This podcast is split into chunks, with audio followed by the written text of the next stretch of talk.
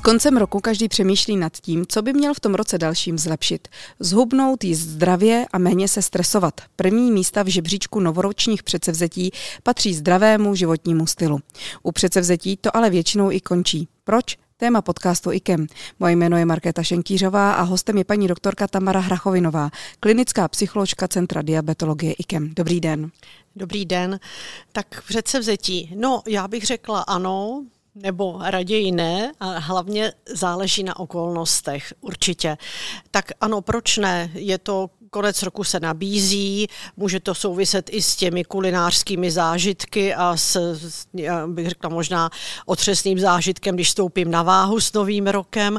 Může to ale být příležitost, jak nastartovat změnu, se kterou už třeba nějakou chvíli i tak nějak jako koketuji, tak ano. Nebo to může být jinak. Je to prostě jenom, eh, neberu to vážně, je to jenom plácnutí do vody. V lednu vždycky přestávám kouřit, začnu intenzivně studovat španělštinu, začnu více cvičit. Neberu to vážně a neberu vážně ani to, že to okolí to třeba vážně bere, anebo naopak už si říká, no jo, to my známe, to já znám. A také to může být ještě tak, že to vlastně nejsou jenom slova. Je to slib, který mohu dávat sobě nebo i tomu okolí. A ten slib, eh, jestliže ho nedodržím, neberu, neberu to opravdu vážně, tak mě to může mrzet. Mrzí mě to na mě, může to mrzet to okolí a není mi to jedno, že to vlastně neberu, neberu sebe, až, až sebe neberu vážně. To znamená, že neberu opravdu jako dů, neberu za důležité to, že bych třeba měl změnit životní styl. Proč ta předsevzetí vlastně eh, jaksi nefungují nebo často nefungují, to by byla mm, ta asi klíčová otázka. Jak říkám, když to neberu vážně, tak to, tak to o ničem vlastně není. Může to být, ale ten jeden z nejčastějších důvodů bývá to, že jsou příliš ambiciózní že do jara zubnu 15 kilo, každý den budu dvě hodiny dělat španělštinu a to prostě nefunguje. Je to prostě příliš, je to nereálné, prakticky je to nesmysl. Takže jestli něco praktického, co může pomoci? Pomoci může to, že to neberu jenom jako plané vyhlášení, planá slova, ale že to skutečně, jak si myslím, vážně to může k tomu napomoci takový něco jako střízlivý optimismus, žádná hura akce, žádná kampaň, která typicky při změně toho životního stylu vlastně nefunguje, protože nakrátko se dá udělat cokoliv, ale nejefektivnější jsou ty změny dlouhodobé. Kromě toho střízlivého optimismu může také pomoci určitý jakoby plán. Eh, třeba nějaký příklad. Jestliže zjistím, že příliš uh, málo spím a že jsem vlastně chronicky nevyspalý, může být moje předsevzetí, že budu chodit dřív spát. To bývá docela časté, zvlášť po těch konce, konec roku událostem. Takže to se i nabízí a může to být i dobrý nápad ale pokud to neprovází určitý, řekněme, jaksi plán, protože to může znamenat v praxi, že ten večer prostě musím jinak poskládat. A že to může znamenat v opravdu určité změny a ne malé změny, protože jestliže něco konkrétního. Příliš pozdě si otevřu maily, příliš pozdě si pustím nějaký film, o kterém se dá předpokládat, že se ho budu chtít dokoukat, příliš pozdě pustím pračku a tak dále a tak dále, tak to může znamenat, že moje předsevzetí, že budu chodit spát v deset, prostě není reálné. Dokážou lidé si ty cíle, pokud tedy se budeme bavit nejdřív o těch cílech, to znamená to, ta svá předsevzetí, nastavit reálně? Myslím tím teďka, jak vůbec zjistit, jestli ty reálné, jestli ty moje cíle jsou reálné. To je samozřejmě složitá otázka, protože pro každého je ten reálný cíl asi někde jinde. Velice často to může znamenat, že ten reálný cíl je, jako řekněme, blíž nebo je nižší, což neznamená špatně, než si myslíme. Protože například, jestliže si řeknu, že opravdu budu chodit o dvě hodiny dřív spát, to znamená, že budu v posteli v deset a zatím jsem zvyklý chodit spát po půlnoci, tak to není reálný cíl, protože ty dvě hodiny e, znamená tak tako, takový zásah třeba do toho mého večerního programu, že to není reálné. Ale jestliže si řeknu, že se aspoň prostě si to rozkrokovat. Jo, že budu chodit dřív spát, ale to znamená, že budu chodit spát třeba před půlnocí. A už to může znamenat změnu a pozitivní změnu. Protože to, co e, nás posiluje a je, abych tak řekla, dobré v, tomto, v tom směru, je, že jsme úspěšní. Že ten první krok prostě uděláme, že to zafunguje a že to, že to jde. Jak docílit toho, aby ty cíle pak byly dlouhodobé? Protože spousta lidí končí se svými předsevzetími po prvním, druhém, možná třetím měsíci a vlastně nevydrží třeba celý rok. Zase záleží na tom, na té motivaci, jednoduše řečeno, jako vždycky, jako skoro u všeho, že jo. Jestliže to není moje, je to prostě jenom ehm, třeba reagují na třeba tlak okolí, jo, měl bys se více hýbat, měl bys si, eh, teď nevím, co přestat kouřit, eh, a tak není to, není to prostě moje, je to cizí. Může se tam objevit takové, taková formulace třeba mělo by se, chtělo by to. A jestliže si řeknu, chtělo by to zhubnout, tak to vlastně nic neznamená. Mělo by se přestat kouřit, že jo? Už to spojení je do určité míry absurdní. Takže to, co může udržet ten, to předsevzetí nebo ten plán opravdu, aby byl dál pokračoval, byl realizován, je, aby to bylo moje. To magické já chci. To nám udrží, protože nás to motivuje a vidím v tom smysl. A tam, kde vidíme smysl, tam nás to nese. Zatímco tam, kde ten smysl nevidíme, tam prostě ztrácíme vítr z plachet. Pomáhá třeba také, když už tedy já chci to nějakým způsobem deklarovat, napsat si to na ledničku nebo uzavřít sám se sebou nějakou smlouvu? Dát, dát si, jako to deklarovat, může pomoci. Kdo k tomu má blíž, tak jestli si to napíše na ledničku, eh, tak to může určitě zafungovat. Můžu si to ale eh, říct i vnitřně a to neznamená, že to má menší, ne, menší náboj. Eh, někdo také to předsevzetí vůbec nahlas nedeklaruje, řekne si ho jenom pro sebe a, a může zafungovat. Někdo má potřebu to rozhlásit po patrech, třeba v té práci a stejně eh, skončí u moučníku hned, hned 5. ledna. Co se týče okolí, pomáhá okolí, nebo naopak může být okolí nějakou brzdou tomu, aby eh, třeba člověk to dodržel? Obecně podpora je dobrá. Obecně sociální podpora, opora je určitě nárazník vůči stresu, říká se tomu buffer. Jsou to buffery, jsou to nárazníky. Obecně nepochybně ano.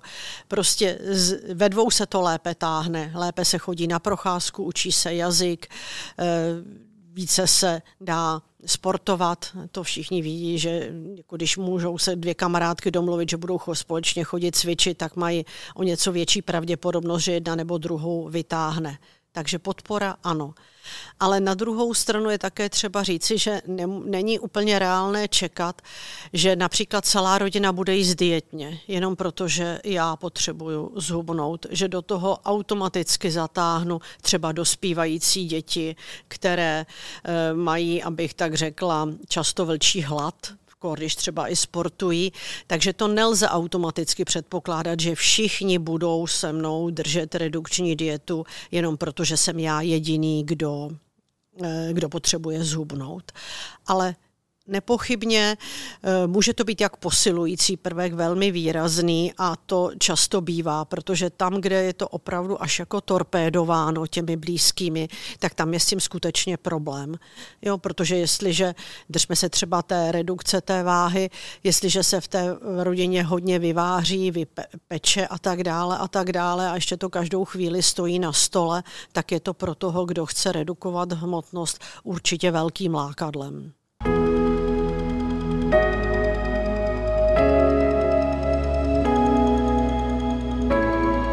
Posloucháte IKEM podcast. Co se týče právě té redukce hmotnosti, to je asi největší tlak a možná i nejčastější předsevzetí u našich diabetiků a kardiaků. Proč je ani, ale mnohdy závažná diagnóza nedonutí opravdu to předsevzetí dodržet? To je samozřejmě jedna z eh, klíčových otázek medicíny. Zejména u těch chronicky nemocných je to opravdu klíčové téma. Odpověď zase nemusí být jednoduchá. Může to, taková odpověď, která se nabízí, ale rozhodně nemusí vždy platit, je, že ty jedinci nebo ty pacienti nemají dostatek informací, ale informací takových, kterým oni rozumí, které jsou pro ně srozumitelné, ne moc teoretické nebo moc vzdálené. Další, a to té psychologii je jako známé, eh, funguje to, čemu se říká obraný mechanismus. Jo? To znamená, že to tak jako vlastně popírá, mně se to netýká, není ještě tak zlé, jo? Není, ne, nemusím eh, udělat ty změny, byť teda nějak teoreticky chápu, že by mohly být žádoucí. A dalším důležitým prvkem u té chronické nemoci, a to by bylo úplně samostatné téma, je vlastně dlouhodobá motivace něco jiného být krátkodobě motivován, i třeba k té kampani, kterou mnohdy jsme schopni, nebo ty, ty myslím obecně schopni jako lidé zrealizovat, ale úplně něco jiného je dlouhodobá motivace. To znamená, jestliže mám opravdu třeba problém s tím, s tou váhou, s tou hmotností a může to být problém, který mám třeba už od dospívání nebo od dětství, tak to může znamenat, že ta změna toho jídelníčku, přesně řečeno toho životního stylu, by měla být velmi a velmi dlouhodobá a ten efekt nemusí být zdaleka tak velký, jak ten pacient má pocit, že by si zasloužil. To znamená, že ta motivace se tak prolíná s tou frustrací, že se hodně snažím, ale málo za to dostávám. A to je typické téma u, chronické, u chronického onemocnění. No a v neposlední řadě tam jakoby chybí ta cílová rovinka. Jakože doběhnu a teď teda si můžu jakoby odfrknout, protože jsem v cíli, což u chronického onemocnění není. Žádná cílová rovinka s, s tím splněným, splněnou trasou se nekoná a to bývá opravdu e, problém. A ještě mi tak jako běží hlavou, že ne vždycky pro toho nemocného je eh, jaksi pozitivní odměnou třeba změna těch laboratorních parametrů.